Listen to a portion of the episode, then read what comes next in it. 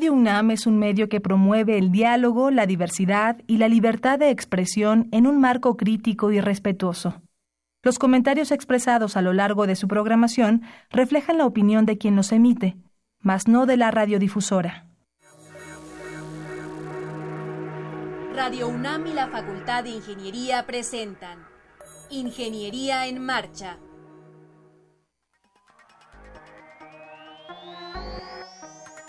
un espacio dedicado a la divulgación del quehacer de la Facultad de Ingeniería.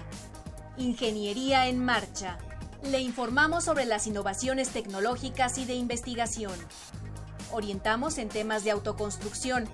Presentamos la cultura y las artes. Y compartimos nuestras victorias en el deporte. Ingeniería en Marcha. Un programa pensado para vincularnos con usted. Ingeniería en Marcha.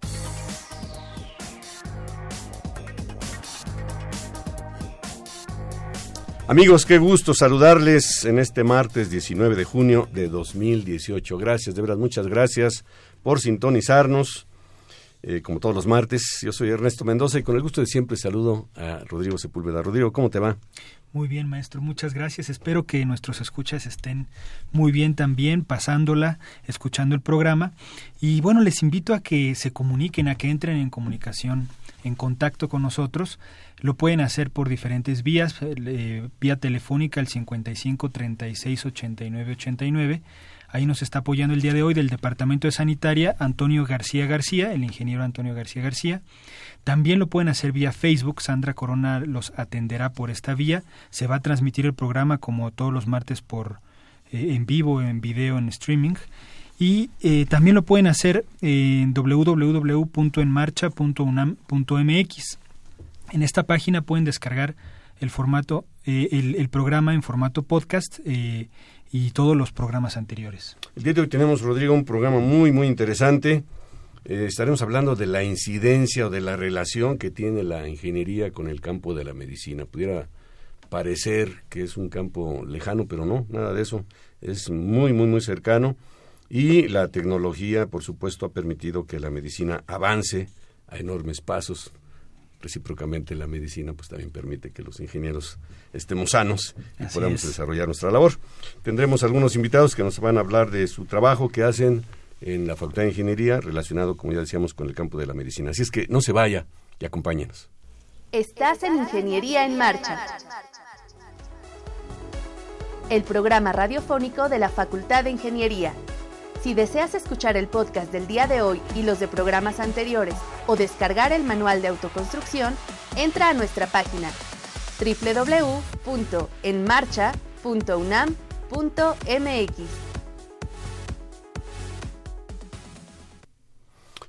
¿Cuántos de ustedes no conocen a alguien, o a usted mismo, que ha intentado dejar de fumar y que no lo ha logrado?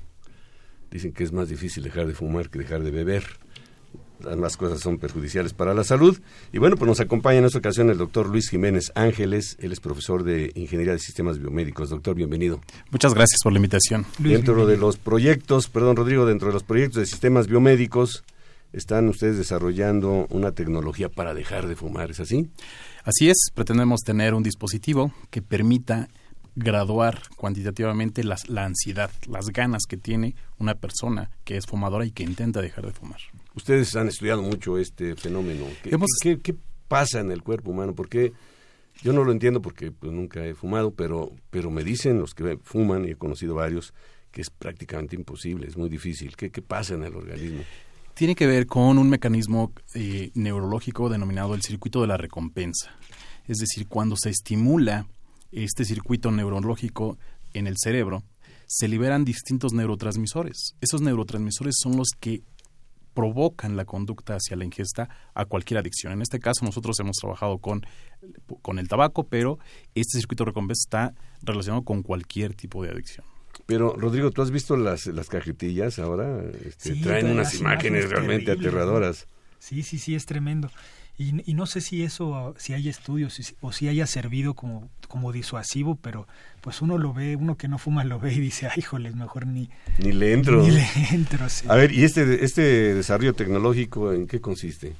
Esencialmente es un dispositivo que mide la cantidad de el metabolismo, el metabolismo en una región o en las regiones que están codificadas para detectar la ansiedad por fumar. Es decir, vamos a poner un dispositivo en el cerebro que mide cuánta energía se está consumiendo.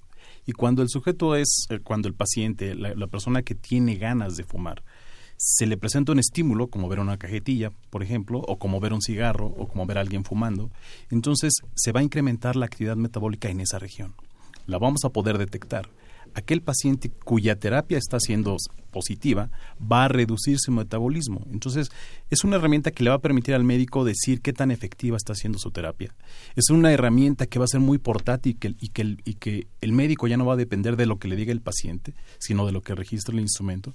Y además, el objetivo es hacerla a un costo eh, eh, que pueda ser asequible para, para la ¿Pero es, es, un aditamento que trae el paciente o cómo funciona? Es un, esencialmente es una tarjetita, es un, es un eh, dispositivo electrónico que no mide más de 5 por 5 centímetros y que a través de una señal infrarroja mide la actividad metabólica.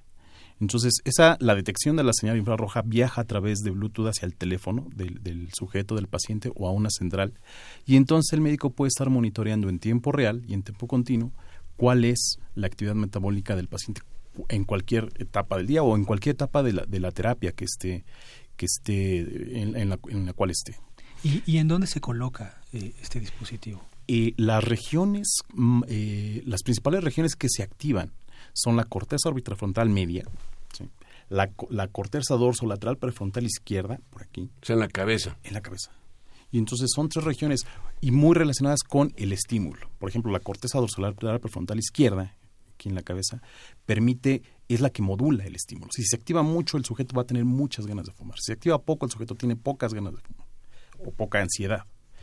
Entonces, eh, va a permitir graduar qué tan efectiva está siendo una terapia dependiendo de la actividad que registra.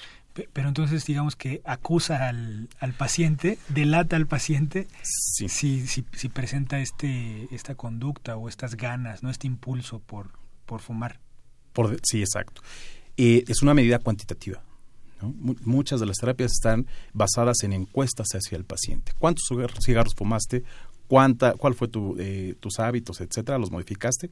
Sí. Y aunque probablemente... Claro, quién sabe si conteste con la verdad, ¿no? El sujeto, el, el dispositivo lo va a medir. Claro. Yo, yo he escuchado que hay unos parches que se pegan al cuerpo. Este, también he oído de los cigarros estos electrónicos. Ustedes han estudiado eso también. Tenemos las encuestas. Tenemos las encuestas donde, principalmente en la Ciudad de México, es la, la, ciudad donde mayor difusión en contra del tabaco hay, pero donde menos se respeta. Menos es la ciudad donde menos intentos por dejar de fumar hay. Y es la que tiene, es una de las cuatro entidades federativas con mayor prevalencia. Esto representa un problema no nada más de, aparte de salud pública, monetario. No hay sistema nacional de salud que pueda soportar la cantidad, las enfermedades que van a presentar todas las personas que son adictas o que tienen enfisema pulmonar, cáncer y cosas Enfermedades cardiovasculares, principal causa de muerte a nivel nacional, a nivel mundial. La, la, enfermedad que causa mayor gasto en salud. Enfisema pulmonar, cáncer, ¿sí? y diabetes, todas esas, todas esas aunadas al, al, a la adicción al tabaco se vuelven mortales. Bueno, para nuestro público y sobre todo si nos acaba de sintonizar, está escuchando Ingeniería en Marcha, aunque pareciera que está escuchando algún programa relacionado a medicina. Estamos platicando con el doctor Luis Jiménez Ángeles, profesor de Ingeniería de Sistemas Biomédicos, sobre este proyecto tan interesante y tan útil que va a ser para las personas, para la sociedad, un desarrollo tecnológico para dejar de fumar. ¿En qué etapa está el proyecto? ¿Ya se tiene desarrollado al 100%? ¿Están en camino de lograrlo? Han experimentado ya con alguien. Platíquenos un poco de esto. Sí, claro. Este dispositivo ya tenemos un prototipo básico y este prototipo básico permite medir la actividad metabólica en, la, en las regiones relacionadas con la ingesta de tabaco, con la ansiedad de la ingesta de tabaco. Pero estamos en el Valle de la Muerte. Estamos en el Valle de la Muerte de cualquier dispositivo médico donde tenemos que validarlo. Y esa validación tiene que ser con tecnologías costosas. ¿sí? Necesitamos validarlo con resonancia magnética un estudio de resonancia magnética cuesta más o menos 8 mil a 10 mil pesos y necesitamos completar al menos 100 sujetos. Ah, caray. Entonces, eh, si nuestro dispositivo dice lo mismo que está diciendo resonancia magnética, está validado. Y en ese momento empezaremos a hacer la transferencia tecnológica. pero estamos teniendo apoyo de los proyectos PAPIT, ¿sí?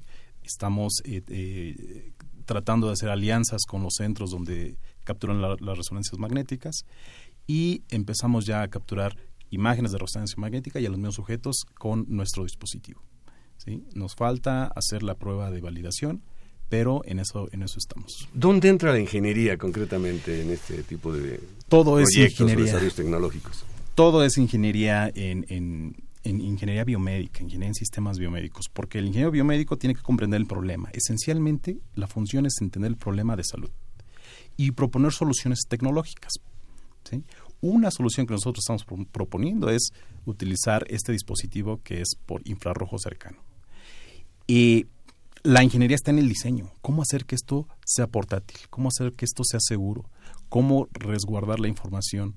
¿Cómo validar? ¿Cómo entender la, la, la, captura de imagen por resonancia magnética y la captura de imagen por nuestro dispositivo? ¿Cómo correlacionarla? Pero además, estamos eh, en, en una etapa donde podemos ya implementar todos los algoritmos de procesamiento dentro del dispositivo. O sea, es un sistema, es un chip que hace el procesamiento de la información y que le da al médico el número, la cifra. A ver, eh, eh, este, hasta ahí lo entiendo muy bien. El, doctor va a tener o el médico va a tener información, pero ¿cómo va a incidir en el paciente para que éste deje de fumar? Esa es la, terapia. La terapia es parte de, Hay distintas terapias de cesación tabáquica y el, aporte es que nosotros le demos la información cuantitativa y objetiva al médico y él pueda guiar su terapia. ¿Está resultando o no está resultando? Entonces eso es un termómetro de la ansiedad de fumar y así le, así le he conocido. Es un, termómetro. Eh, entiendo que se coloca o se operará al paciente, se le pone en la cabeza, ¿no? En el, en el cráneo el dispositivo. ¿Qué tan difícil es conseguir eh, sujetos de prueba que acepten esto de colocárselo? Para poder empezar a hacer la validación que nos platicabas. Sí, es no invasivo, es completamente no invasivo. O sea, nada más se le coloca sobre el cabello, o sea, no hay necesidad de hacer ningún procedimiento y el, dispositivo es capaz de registrar eh, información.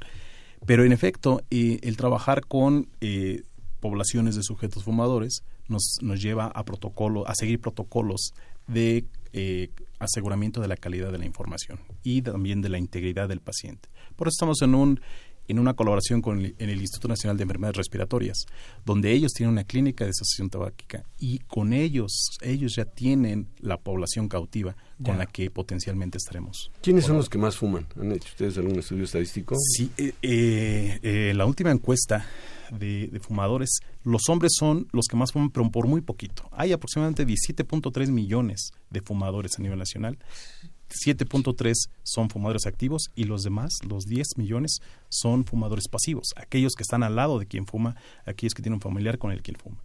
Y la proporción entre hombres y las mujeres son es un poquito menor, pero, pero muy poquito, pero casi muy parejo. Así es. ¿Y en edades?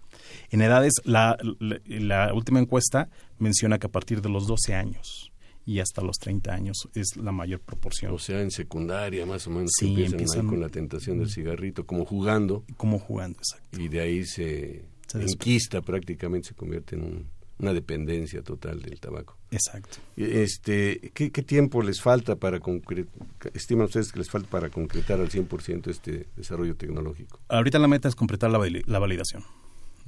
Un método que ya está probado con nuestro dispositivo nosotros calculamos tener los recursos y tener la validación en un año, ¿sí? Eh, con los, o sea, en un año tendremos el dispositivo y haremos, pensaremos en la protección intelectual para que esto sea una transferencia tecnológica. No hay antecedentes. Este, hay antecedentes. Sí, hay trabajos previos.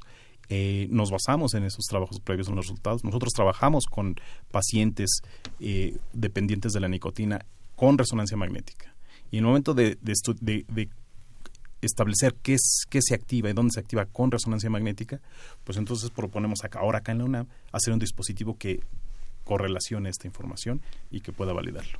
¿En algún otro país se ha hecho algo similar, algún dispositivo que esté monitoreando, que esté, digamos, cuidando la, la conducta del, del, fumador? Sí, sí se han hecho este, distintos eh, proyectos al respecto y hay dispositivos que pueden inferir sin embargo, esto es una colaboración con eh, muy muy estrecha con los médicos que aplican las terapias de cesación, tabáquica. O sea, no va a ser poder, no, no se va a hacer eh, eh, la interpretación también tiene que ver con los con los hábitos, con la con el estatus clínico del paciente, en fin, involucra otras variables. Ya. Bueno, para nuestro público, nuestro teléfono 55 36 89 89. Estamos platicando con el doctor Luis Jiménez Ángeles sobre este proyecto, este desarrollo tecnológico para dejar de fumar. Eh, ¿Con quién más están ustedes trabajando, aparte de ingenieros que están estudiando la carrera de eh, sistemas biomédicos? O, sí, sistemas biomédicos. Ingeniería en sistemas biomédicos. Por ejemplo, se me ocurre pensar con psicólogos, porque yo imagino que hay personas que sí quieren dejar de fumar, pero no pueden. Exacto. Y ese, ese, es un dato bien importante. De las personas que quieren, de 10 personas que quieren dejar de fumar, solamente de 4 a 5 pueden dejarlo los primeros 6 meses. Y después de 6 meses eh, la estadística es que regresan o, reinciden. Al año ya reincide prácticamente más del 90%. Es como un amigo que me decía en plan de broma, dice, pues es muy fácil dejar de fumar, yo lo he hecho varias veces. sí, de veras, y me iba a visitar los martes y los jueves ahí en la Facultad de Ingeniería y fumaba, bueno, ya tenía el bigote que era cano, lo tenía amarillento, los dedos pues ya no se diga. Ya imagino los pulmones, o sea, es un daño bastante severo. Y no solamente la persona que fuma, sino como decía el doctor, los que le rodean. Exacto. ¿Qué tanto ha funcionado las disposiciones para dejar de fumar? O sea, no, dejar de fumar, perdón, en ciertas áreas donde no se permite fumar. Pues eh, comentaba yo que la Ciudad de México es la, la, ciudad donde mayor eh, políticas de eh, abstención o de dejar de fumar hay, pero es la ciudad donde menos se siguen donde menos se sigue. Y en la parte académica, doctor, ¿se han publicado ya trabajos? ¿Se han desarrollado algunas tesis? ¿Los alumnos participan en ese proyecto? Sí, estamos, hemos desarrollado tesis de posgrado, una, dos tesis de posgrado y ahorita dos tesis de licenciatura ya con el prototipo. Ya están finalizando. Tenemos, eh, no queremos hacer la publicación porque queremos hacer transferencia tecnológica, entonces debemos de cuidar muy bien este dispositivo. Claro. Eh, ¿Cuánto qué autonomía tiene, el, paciente está todo el día con él en la cabeza y cómo han pensado en, digamos, eh, ajustarlo a la forma de vida, ¿no? O sea, que no, que no llame la atención que alguien trae este el dispositivo. ¿De qué tamaño es el dispositivo? Nos decía? Ahorita es de 5 por 5 por 2 centímetros. Es, es muy grande. Uno de los principales retos tecnológicos es reducir al mínimo esos sensores. Cuesta mucho reducirlo, cuesta mucho llegar a un prototipo donde esté eh, eh, muy, muy reducido. Pero no es el objetivo. Si potencialmente esto se transfiere, entonces al aumentar el número de productos, entonces se va a poder costear la reducción. Pero eso ya se encargará la, la Oficina de Transferencia Tecnológica. Nosotros estamos pensando en generar la patente y eh, que los alumnos, que la facultad generen o se beneficien de la, la patente y además que atraiga recursos para seguir en este, en este tipo de desarrollos. Claro. ¿Algún lugar donde se pueda consultar información? ¿Han subido ustedes alguna página, alguna? ¿O todavía están en, no, sí, está, carácter de confidencial? Está, es, es parte del proyecto de apoyo a, a profesores e investigadores, proyecto PAPIT 2017 y la Facultad de Ingeniería, específicamente en el Departamento de Ingeniería en Sistemas Biomédicos, en la página está la información relacionada al, al proyecto y con gusto pueden comunicarse conmigo a luis.jiménez.comunidad.unam.mx donde eh, con mucho gusto estaré para atender. A ver, lo repetimos, por favor. Luis.jiménez. Luis.jiménez uh arroba comunidad punto eh, agradecemos la comunicación vía Facebook de Pau Carmona. Tiene una duda. Ella pregunta, ¿es mejor dejar de fumar de tajo o ir disminuyendo el consumo poco a poco? Esas son preguntas muy buenas. Agradezco mucho la pregunta. Lo que yo siempre las... Eh, no es normal que a los ingenieros nos pregunten. mi, mi respuesta es, ve a los centros de orientación para dejar contra las adicciones son las mejores personas porque tienen toda la experiencia, ven varios pacientes al día. Claro. Y entonces tienen todas las alternativas posibles para ofrecer. Y yo creo que cada caso es eh, específico. Yo tuve un amigo también, no, el que decía hace un momento, sino otro, que se fumaba dos cajetillas al día. Y yo le decía, oye, ¿por qué no mañana se intento fumarte dos menos uno? Y al otro día dos menos dos y así, y le vas bajando hasta que llegues a una cajetilla y luego yo se me hace más fácil que cortar de tajo, no sé. ¿Quién Por sabe? sentido común, Sí, yo creo que es claro, mejor. claro. Sí, tiene mucho que ver con la, el grado de dependencia, todo el- todo- cuánto tiempo yo... Ya llegar a dos cajetillas Es- al día es muchísimo, ¿no? Mucho. La parte económica, la parte de salud, por donde quiera que se le vea, Exacto. es, es negativo al 100%, pero, pero la persona es dependiente totalmente. Pues muchísimas Doctor, gracias. muchísimas gracias al doctor Luis Jiménez Ángeles, profesor de Ingeniería de Sistemas Biomédicos, por este interesantísimo proyecto que nos ha compartido tecnología para dejar de fumar y ahora que vaya avanzando y que se llegue un poquito más a la etapa final, nos gustaría mucho que nos visitara nuevamente. Muchas gracias por la invitación. Felicidades. Gracias. Julio es el mes de vacaciones en la UNAM. Por eso, Ingeniería en Marcha preparó programas muy interesantes durante este periodo. No te pierdas la emisión del 17 de julio, donde te diremos cómo participar para ganar un obsequio. Recuerda, Ingeniería en Marcha, 12 horas por el 860 de AM, Radio UNAM. Estás en Ingeniería en Marcha el programa radiofónico de la Facultad de Ingeniería.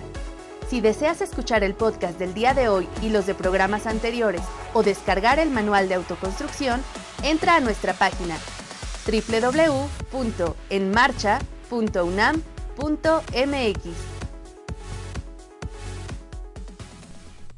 Estamos ya de regreso. Gracias por continuar con nosotros aquí en Ingeniería en Marcha. Nuestro teléfono 55 36 89 89. Comuníquense con nosotros, eh, las dudas les serán aclaradas. Ahora en la cabina nos acompaña la doctora Laura Adriana Oropesa Ramos. ¿Cómo estás, Laura? Hola, ¿qué tal? Buenos días. Bienvenida. Buenas tardes. Y el estudiante de Ingeniería Mecatrónica, Edgar Ramírez Cisneros. Edgar, Mucho gusto. Gracias bienvenidos. Buenas tardes. Bienvenidos, buenas tardes. aquí.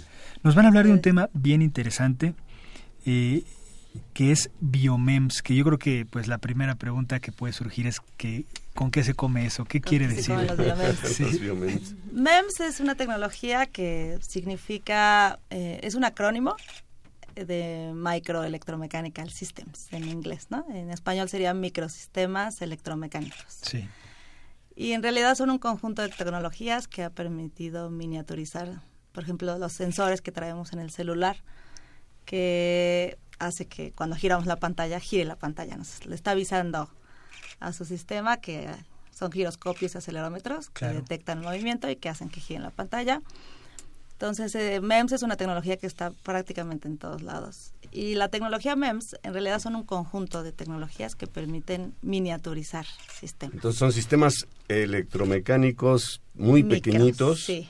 Y lo de bio pues aplicados a la al Exactamente. biomédico, ¿no? Nosotros, bio, pues eh, es como, la- hemos adoptado ese acrónimo en, en inglés. No es tan afortunado, pero como así lo adoptamos en México, pues lo seguimos utilizando, porque en realidad son pues muchas tecnologías de microsistemas que hacen cosas efectivamente pequeñitas. Eh, básicamente micro podríamos decir que es como de la escala de un cabello, son 100 micrómetros. Entonces hacemos cosas más o menos del ancho de un cabello, medio cabello, de muy muy tres pequeñitos. cabellos. ¿no? Esto se hace en laboratorio, Se hace en el laboratorio y nosotros hacemos aplicaciones biológicas, biomédicas y bioquímicas.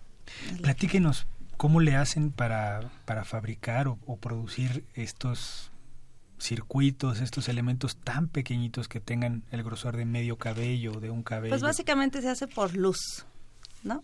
Eh, lo mismo que permitió, las mismas eh, técnicas que permitieron eh, pasar a hacer el transistor, que fue la revolución de la electrónica, que hacer, eh, se llama, es un proceso que se llama fotolitografía, que es por luz, eh, con tecnologías precisas, ¿no? Para que pueda- puedas hacer algo pequeño, pero básicamente eso te permite hacer caminos de electrones eh, y ahora podemos hacer nosotros caminos de fluidos.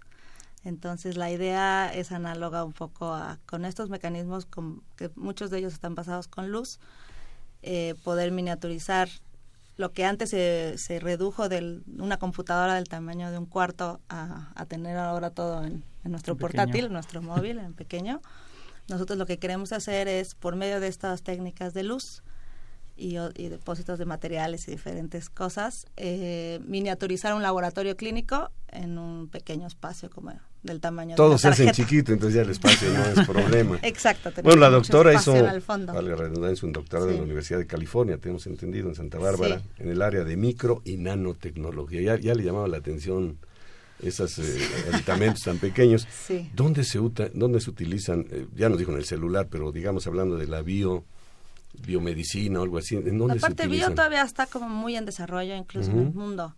Eh, pero sí ya hay en otras partes, eh, digamos, eh, en el primer mundo, en Estados Unidos o en Europa, muchos sistemas comerciales, por ejemplo, de detección de glucosa y aplicación de insulina, que están basados en este tipo de tecnologías.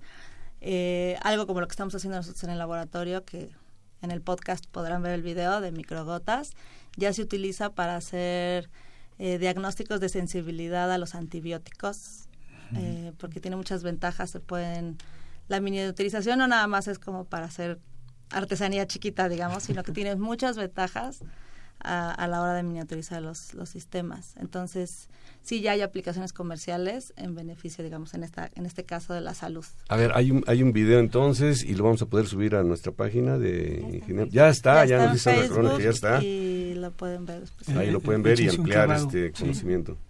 Eh, eh, eso que, os- que nos platicas de, de poder detectar, por ejemplo, alergia ¿no? o, o sensibilidad a los antibióticos que se hacen pequeño, ¿cómo se hace? Digamos, se extrae una gota de sangre del paciente y se prueban muchos antibióticos con una sola gotita o cómo funciona? Sí, ¿les quieres platicar un poco, Edgar? ¿O Sí. quieres que- Edgar. A ver, Edgar, Edgar Ramírez Cisneros. Sí, efectivamente.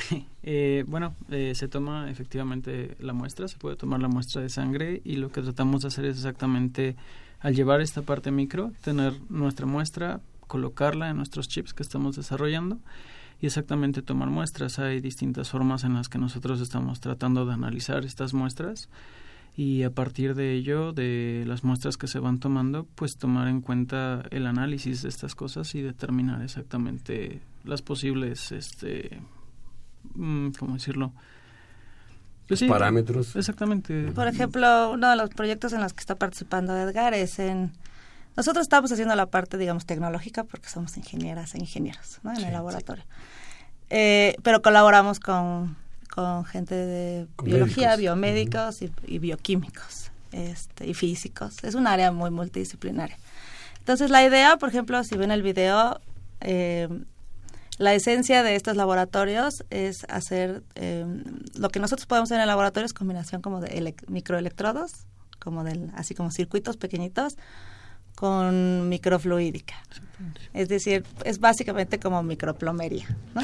Hacemos tuberías, arreglos o circuitos de tuberías muy pequeños donde podemos meter fluidos fisiológicos. Entonces, en esos fluidos do- eh, podemos, o lo que estamos buscando ahora hacer, nos- digamos, el laboratorio se inauguró en el 2014 y ahora ya tenemos la parte tecnológica resuelta. Lo que hemos estado empezando a trabajar ya este año es a resolver ahora sí la interfaz biológica, ¿no? Que también es, es otro reto. Claro. Y, y, por ejemplo, lo que estamos haciendo con la doctora Ramón del Instituto Politécnico Nacional eh, y los chicos de la facultad es eh, poder extraer ADN, meterlo en las gotitas como las que verán en el video y poder hacer análisis, identificación de ADN. Entonces ver, eso nos va a permitir doctora- pues, identificar si tenemos una bacteria, una eh, una enfermedad, cáncer, etcétera. ¿no? Un Yo estaba pensando que estos microsistemas como que se implantaban en el cuerpo, ¿no? No es así, ¿verdad? Hay, hay desarrollos tecnológicos Sí, que están enfocados a implantar en el cuerpo. O sea, Nosotros hacemos todo afuera. instrumentado, afuera. por así decirlo, ¿no? Lo que nosotros hacemos es como tecnología que se le llama in vitro, ¿no? O de- fuera del cuerpo el humano. cuerpo. Para ah. Sí se puede hacer, pero Sí, justo. Si, si alguien nos quiere financiar un laboratorio para hacer tecnología flexible e implantable, lo podríamos hacer con mucho gusto. O sea, pero ¿eso cómo sería? Que, que ya un ser humano trajera esos este, elementos en su cuerpo y que le estuviera monitoreando los parámetros que Sí, decíamos hace sí, rato se de podría. glucosa, de tanta cosa que, que los Sí, médicos luego mandan a- o ordenan a través de análisis. Sí, pero digamos que sería como empezar otra línea de investigación distinta, ¿no? Porque tiene otras implicaciones el, el que sea implantable. Claro. Nosotros lo que tratamos de sustituir es, por ejemplo, que vaya alguien a, que tengas que ir a un hospital a usar todos los recursos hospitalarios, Las que te saquen, digamos, muchos mililitros de sangre que se requieren. Cada, el problema no es solo que te saquen mucha sangre, sino que, que mientras más mililitros ocupes, eh, también más reactivos para saber qué enfermedad tienes o para analizar el, la sustancia fisiológica de interés, se necesitan más reactivos y todo eso es caro. ¿no? Y además genera más residuos peligrosos. Genera más Y acá, como decía Rodrigo, con una gotita es suficiente para hacer Entonces, nuestra idea futuro es que podamos hacer, por ejemplo, una caja en donde los cartuchos eh, de pruebas se puedan intercambiar, pero que puedas hacer un laboratorio portátil donde la parte novedosa es la microtecnología, que es estos circuititos que les comento, pero alrededor hay un montón de otras cosas, instrumentos, que es donde intervienen muchísimo los estudiantes de licenciatura, que te permiten en un poco tiempo decir, ah, bueno, sí tienes esta enfermedad y es susceptible a este antibiótico en particular. Entonces eso, por ejemplo, se puede llevar a zonas alejadas de, de infraestructura hospitalaria. Eh, se puede estar en el consultorio directamente, entonces puedes hacer un diagnóstico mucho más asertivo y pues llevar a zonas Y más rápido, marginadas imagino, más rápido porque hay varias ventajas de reducir, eh, otras ventajas físicas de reducir el tamaño, por ejemplo, re- las reacciones también químicas son más rápidas. Claro. Entonces puedes en tres horas decir, ah, si tienes influenza, ¿no? O si tienes eh, esta bacteria y es susceptible a este antibiótico, ¿no? Yo leí que esto de los biomems a veces se traslapa con el concepto de, de lab on a chip. Sí. LOC. ¿Cuál es la diferencia? Pues- una cosa y la otra. Las tecnologías biomems son las que te permiten, digamos, miniaturizar, eh, más como en los temas de fabri- cómo se fabrican, ¿no? Que es lo que hacemos en el laboratorio. Eh, en realidad está traslapado y la una chip eh, lo que hace es que integra varios módulos MEMS o basados en biomems para hacer eh, un laboratorio completo. ¿no? Todo en chiquito. ¿Cómo le hacen para eh, controlar, por ejemplo, el volumen, no, el tamaño de la gota o del antibiótico, o lo que va, el reactivo que van a colocar? ¿Cómo le hacen a una escala que es pues chiquitita, Sí. micrométrica, para decir, bueno, yo quiero tantos, no sé, picolitros o no sé cuál sea la escala? Sí, sí, sí, son picolitros, de- de- ¿Cómo le hacen? Pues la tecnología de gotas eh, la hemos estado haciendo con el doctor Luis Holguín de Facultad de Química. Eh, él se trajo esa, digamos, esa tecnología de Cambridge y es ahora profesor también ahí de la facultad. Y en realidad depende del tamaño del canal. ¿no? Podemos, nosotros en el laboratorio podemos hacer canales desde una, un par de micrómetros hasta 100, 200 micrómetros, 300, ¿no? De, de como tres cabellos hasta una centésima de cabello, ¿no? Entonces depende del tamaño de la gota, pero también de la relación eh, de las sustancias que, que, que se ingresan, que se inyectan en el canal, que permiten hacer lo que se conoce como una emulsión, que es la producción de una gotita. ¿no?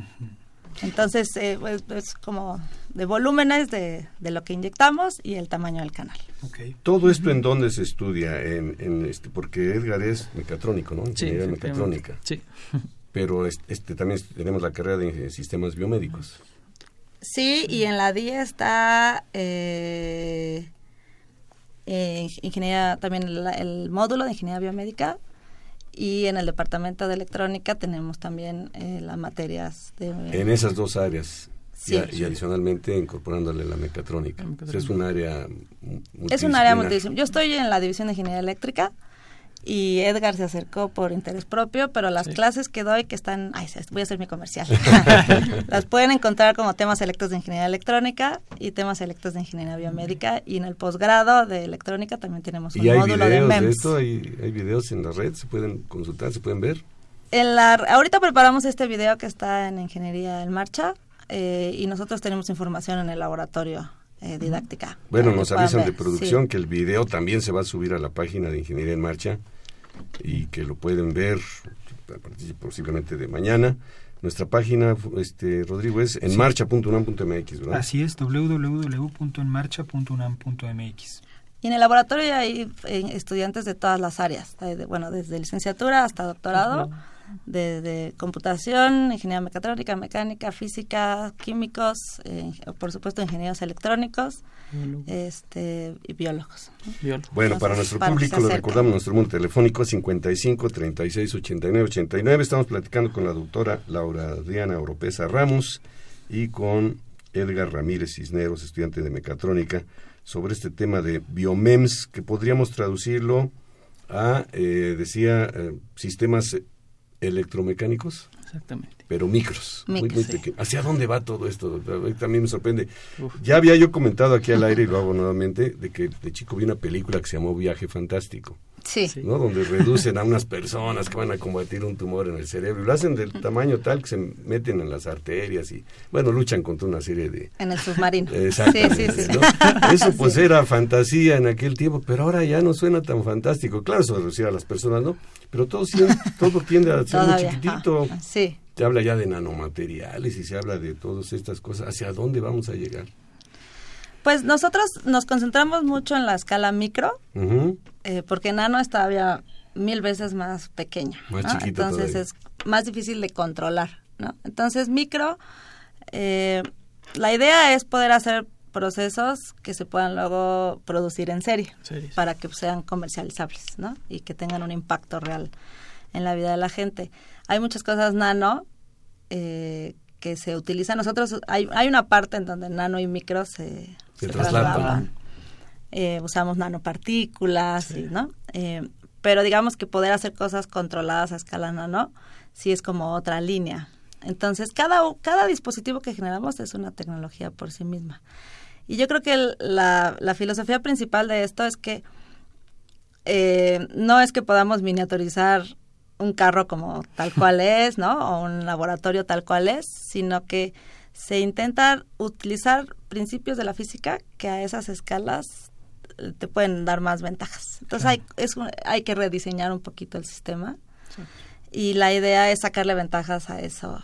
No, no todo, no todo se, se tiene que miniaturizar, sino hay que ver qué de lo que se puede miniaturizar obtienes más ventajas. Y entre ellas es que se pueden producir en serie, ¿no? Porque en un solo, así como los circuitos integrados que se producen en serie, entonces ahora un, cada vez la electrónica es más barata y por eso los celulares tienen tantas capacidades, ¿no? A veces más rápidas que las Aunque los computadoras. celulares no son tan baratos, sí, es- hay unos muy caros. Pero ya son accesibles justo gracias a que se fabrican en serie, ¿no? Entonces, si nosotros podemos hacer dispositivos clínicos que también se puedan fabricar en serie, principalmente por el tamaño, entonces vamos a reducir los costos y, cada vez más personas van a tener acceso a la salud, ¿no? Esas como que serían las Claro. ventajas de miniaturizar en este caso. ¿Qué, qué problemas eh, conlleva que la escala sea tan pequeñita, por ejemplo, para, no sé, una bacteria, ¿no? Si una bacteria mide, no sé, 5, 10, no sé, 20 micras, eh, y están en esta escala, no, no se atoraría en el canal. No, no, no me lo puedo imaginar. pues. Claro, bueno, las células animales, más o menos, por ejemplo, no sé, unas cardíacas miden como 20 micrómetros. Entonces, los, sí, los estudiantes tienen que aprender un poco de, de principios biológicos para que los diseños justamente no se te tape el canal, ¿no? Pero en realidad, eh, las ventajas, por ejemplo, de las redes microfluídicas es que puedes imitar algunas condiciones que son más parecidas al in vivo, o sea, al sistema vivo,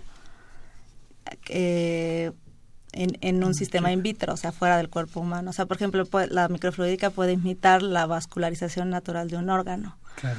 Y, y los electrodos que utilizas para estimular, por ejemplo, células o censar su actividad eléctrica, en caso que, por ejemplo, si fueran neuronas, también son más o menos del mismo tamaño. Entonces, eso en realidad ayuda, Ya. Porque puedes generar ambientes más parecidos a donde eh, al objeto de estudio que quieres estudiar, Y más fáciles de controlar, ¿no? Supongo. más fáciles de controlar y, y de medir, porque tienes sistemas más sensibles por la escala. Ok. ¿Cuáles son las principales líneas que tienen actualmente en el, en el laboratorio? Pues hemos intentado investigación. un montón de cosas, pero ahorita nos estamos concentrando en dos. Eh, los, los dispositivos de microgotas, basados en microgotas, o sea, dentro de la, canal, de la plomería, en chiquito, producimos gotas que a su vez son pequeños reactores. O sea, adentro pasan cosas, ¿no? Como la reacción, las identificaciones de ADN, y entonces como se producen en serie, lo- creemos que lo podemos automatizar a tasas muy altas. Entonces ahí es donde está Edgar. La Tiene todos sus múltiples conocimientos, es un Como la estudiante muy talentoso Exacto. y sabe muchas cosas y aprende muchas cosas y está muy interesado. Y el otro área que hacemos ahora es más como de ciencia de materiales, desarrollar dispositivos con base en carbono y grafeno o alótropos de carbono. entonces eh, que es como un área más novedosa. Eh, porque el carbono tiene propiedades interesantes que podemos aprovechar.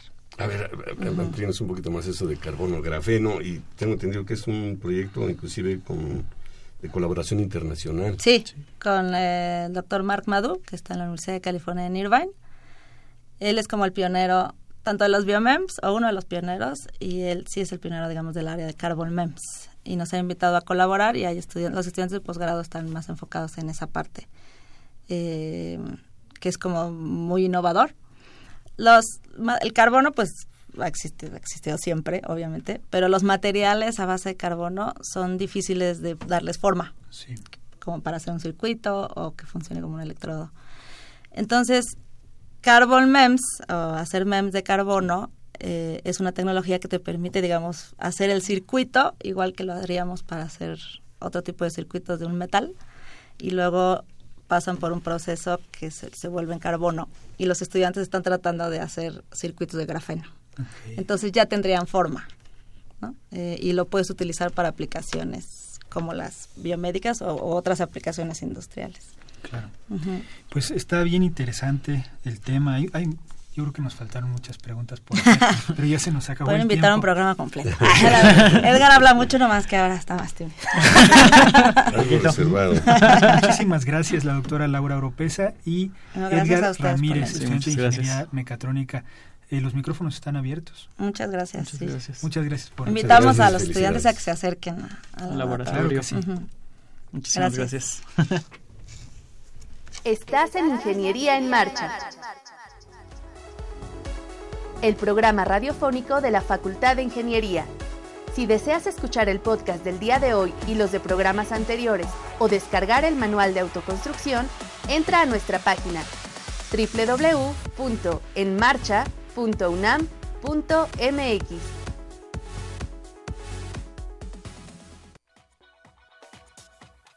Acompáñanos la próxima semana en Ingeniería en Marcha y conoce la temporada de verano de la Orquesta Sinfónica de Minería, así como las expresiones artísticas de alumnos de Ingeniería en la Música. Martes 26 de junio, 12 horas, por el 860 de AM. Radio UNAM.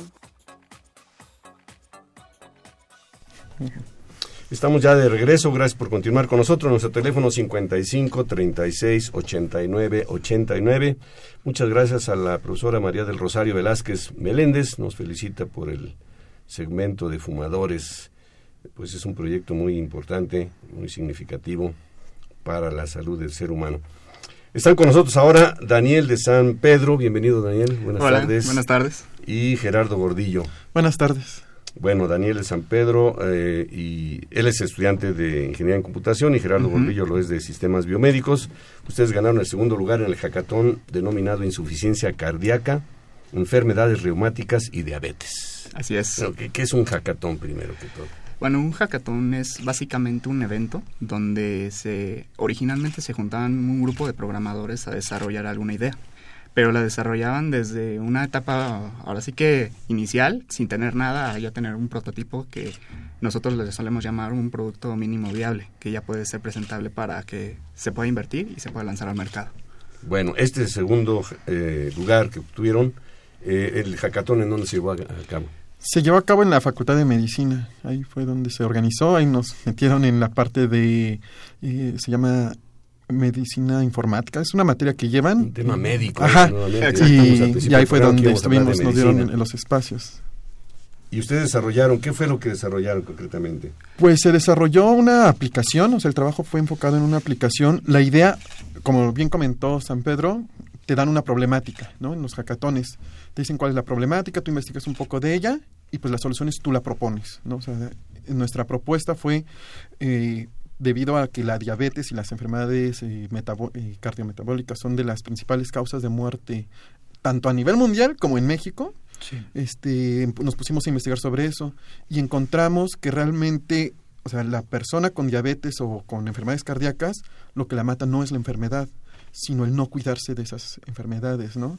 Entonces, igual nos pusimos a investigar entonces por qué la gente no se cuida. darle poca importancia Pues, a la enfermedad. Eh, encontramos varias causas. Una de las principales causas es la falta del apego al tratamiento.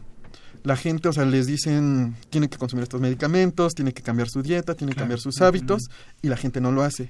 Y el por qué no lo hacen es precisamente porque, supongamos que en una familia donde, no sé, todos comen pan, cenan, desayunan eh, pan, ¿no? Y, le- y de repente una, el papá le diagnostican diabetes y le dicen, ¿saben que ya no puede comer pan? Va a ser imposible, o sea, lo va a hacer una semana, dos semanas, Es un martirio, ¿no? Pero sí, o sea- la vida hasta No, y comiendo es que, pan. o sea, como la familia pues está acostumbrada a hacer, a tener ciertos hábitos, al final de cuentas como que no ayuda mucho, ¿no? Al paciente, que, o sea, ju- justamente como la típica de cuando nos dejan ¿Y esta aplicación que ustedes hicieron, en qué consiste? Sí, la, la idea es obviamente involucrar a la familia, porque es más, no está enfocada tanto ni en el tratamiento eh, propiamente, o sea, de diagnóstico o de saber qué, qué tiene pacientes, eso ya lo hacen los médicos y lo hacen muy bien. exacto. Hay tratamientos muy buenos que si la gente se apega a esos tratamientos tienen muy buena expectativa de vida. Nuestro enfoque era involucrar a la familia y al paciente en ese tratamiento, en el cambio de hábitos. ¿Cómo? Nosotros estamos eh, con esta parte que se llama gamificación, que es un concepto ahorita en muchas de las aplicaciones, que es el tratar de engancharlos a través de conceptos como de logros, premios, este, Ah, como si fuera un juego a final de cuentas o sea eh, la idea más que nada de la aplicación como dice Jerry no es tanto reemplazar al médico o sea no no se pretende hacer eso sino más bien que ayude a que el paciente tenga como un incentivo de todavía seguir eh, pues apegarse al tratamiento y no solo eso pues también involucrar a la familia como pues un acto de ahora sí como que empatía no más que nada de que te Sí. ayudamos y nosotros implementamos la idea de gamificación para todavía enganchar más, sobre todo para ahora sí como que utilizar esta parte de competitividad donde implementamos una parte de logros donde suponiendo, ¿no? De que llevas una semana cumpliendo con tu tratamiento, te lo reconocemos, ¿no? Y así. O sea, esa es básicamente la idea. ¿Qué hace la aplicación? La aplicación, bueno, consta de diversas partes. Sí. Eh, una de ellas es hacer círculos sociales, en el sentido de que eh, puedes hacer círculo con tu familia, si quieres cambiar de hábitos con la familia, con amigos o compañeros del trabajo. ¿Por qué vamos de esta manera? Yo me imagino que van a saber que, por ejemplo, hay muchas empresas que sí están preocupadas también en que sus empleados tengan mejor salud y hasta los premian, ¿no? O sea, les dan como una, o sea, es como un mes, dos meses de, de que bajen de peso, de que vayan en ese sentido.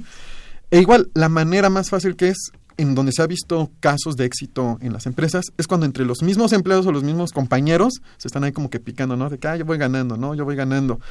Sí. Porque partimos del concepto básico de que a nadie le gusta perder. ¿no? Estamos en ese sentido. Entonces se van creando grupos, o sea, círculos, para que nada más, si quieres nada más con tu familia, vas a compartir cosas con tu familia, con tus amigos, con compañeros de trabajo, o sea, que nada más sean, no sea tan abierto, porque pues, sí son como causas también muy personales.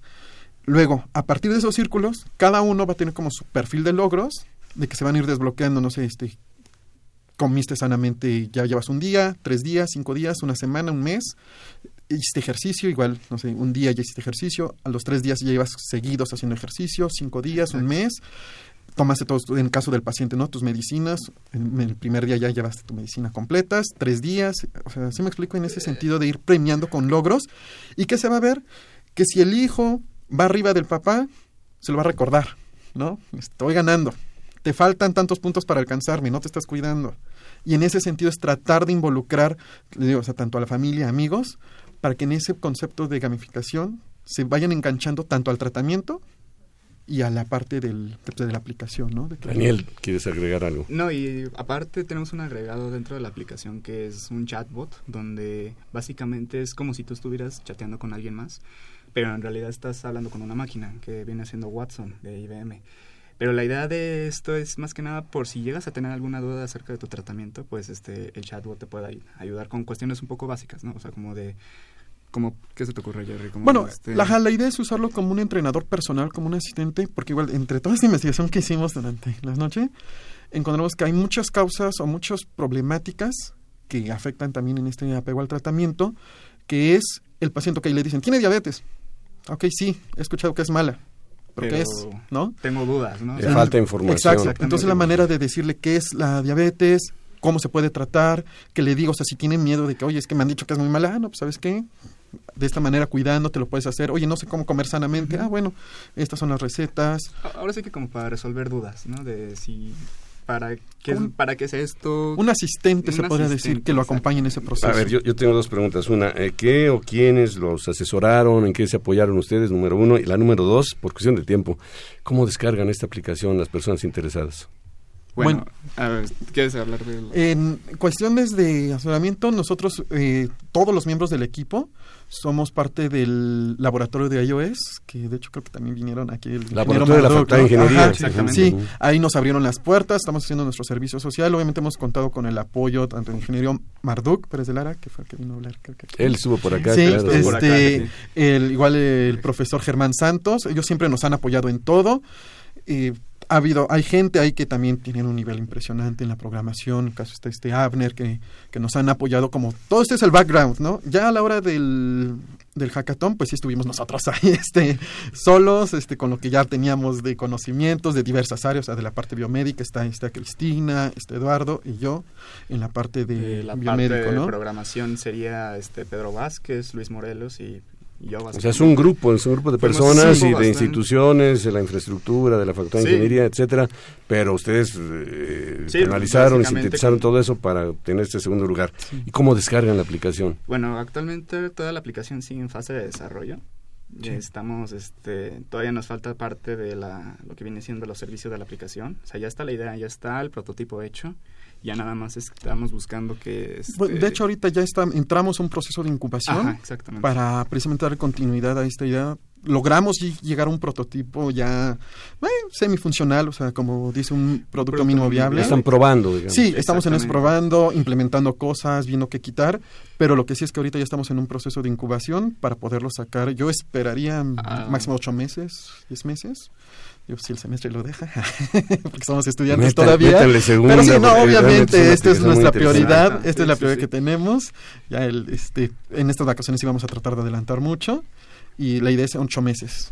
Y nos mandan bastantes saludos de Facebook el ingeniero José Luis Esquivel, Itzel Medina, Hola Sitzil. Mejía, Hola, felicita el programa por tratar este tema.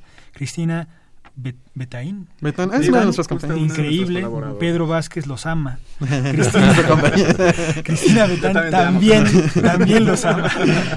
Pues muchas gracias, muchas gracias por compartir con nosotros este triunfo. Segundo lugar, Jacatón, insuficiencia cardíaca, enfermedades reumáticas y diabetes. A Daniel de San Pedro y Gerardo Gordillo, saludos a todos los del equipo, a todos los que participaron. Enhorabuena. No, No, y muchísimas gracias a por ustedes también por darnos este, este espacio, espacio para platicar de, de del estas- proyecto y de un poco de la, de la experiencia. y darle difusión un Enhorabuena, poquito más. felicidades. Bueno, bastante, porque Gracias. tenemos decididos en la facultad, todos los, los seguimos. Felicidades. Tenemos eh, por último eh, un anuncio de una publicación de la Facultad de Ingeniería que sale en este mes de la División de Ingeniería Eléctrica. Es una publicación de la doctora Alejandra Castro y Juan Luis Ramírez Molina. Se llama Planeación e Instalación de Sistemas de Bioenergía. Tiene tres partes. Se edita en este año. Y bueno, es un material muy interesante. Son eh, la parte 1 es de teoría, la parte 2 de ejercicios y la parte 3 de prototipos experimentales. Los pueden encontrar en la ventanilla de apuntes de la Facultad de Ingeniería. Bien, nos vamos, Rodrigo. Nos Se vamos. Agradecemos la participación de todos nuestros invitados. A usted que nos sintonizó, por supuesto. Quiero agradecer también la participación de Pedro Mateos en la producción del programa, de Sandra Corona en las redes sociales, de Alfredo García en la musicalización, a la licenciada María Eugenia Fernández de la Coordinación de Comunicación, a José Luis Camacho en la página web y por supuesto a Socorro Montes en los controles técnicos. Le esperamos el próximo martes y por lo pronto le invitamos a que continúen disfrutando de la programación musical que Radio UNAM tiene para ustedes. Hasta pronto. Julio es el mes de vacaciones en la UNAM. Por eso, Ingeniería en Marcha preparó programas muy interesantes durante este periodo. No te pierdas la emisión del 17 de julio, donde te diremos cómo participar para ganar un obsequio. Recuerda, Ingeniería en Marcha, 12 horas por el 800 AM, Radio UNAM.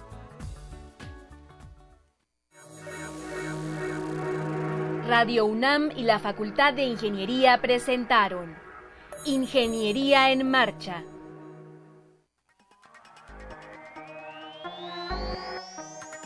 Un espacio dedicado a la divulgación del quehacer de la Facultad de Ingeniería. Ingeniería en Marcha. Le informamos sobre las innovaciones tecnológicas y de investigación. Orientamos en temas de autoconstrucción. Presentamos la cultura y las artes. Y compartimos nuestras victorias en el deporte. Ingeniería en Marcha. Un programa pensado para vincularnos con usted. Ingeniería en Marcha.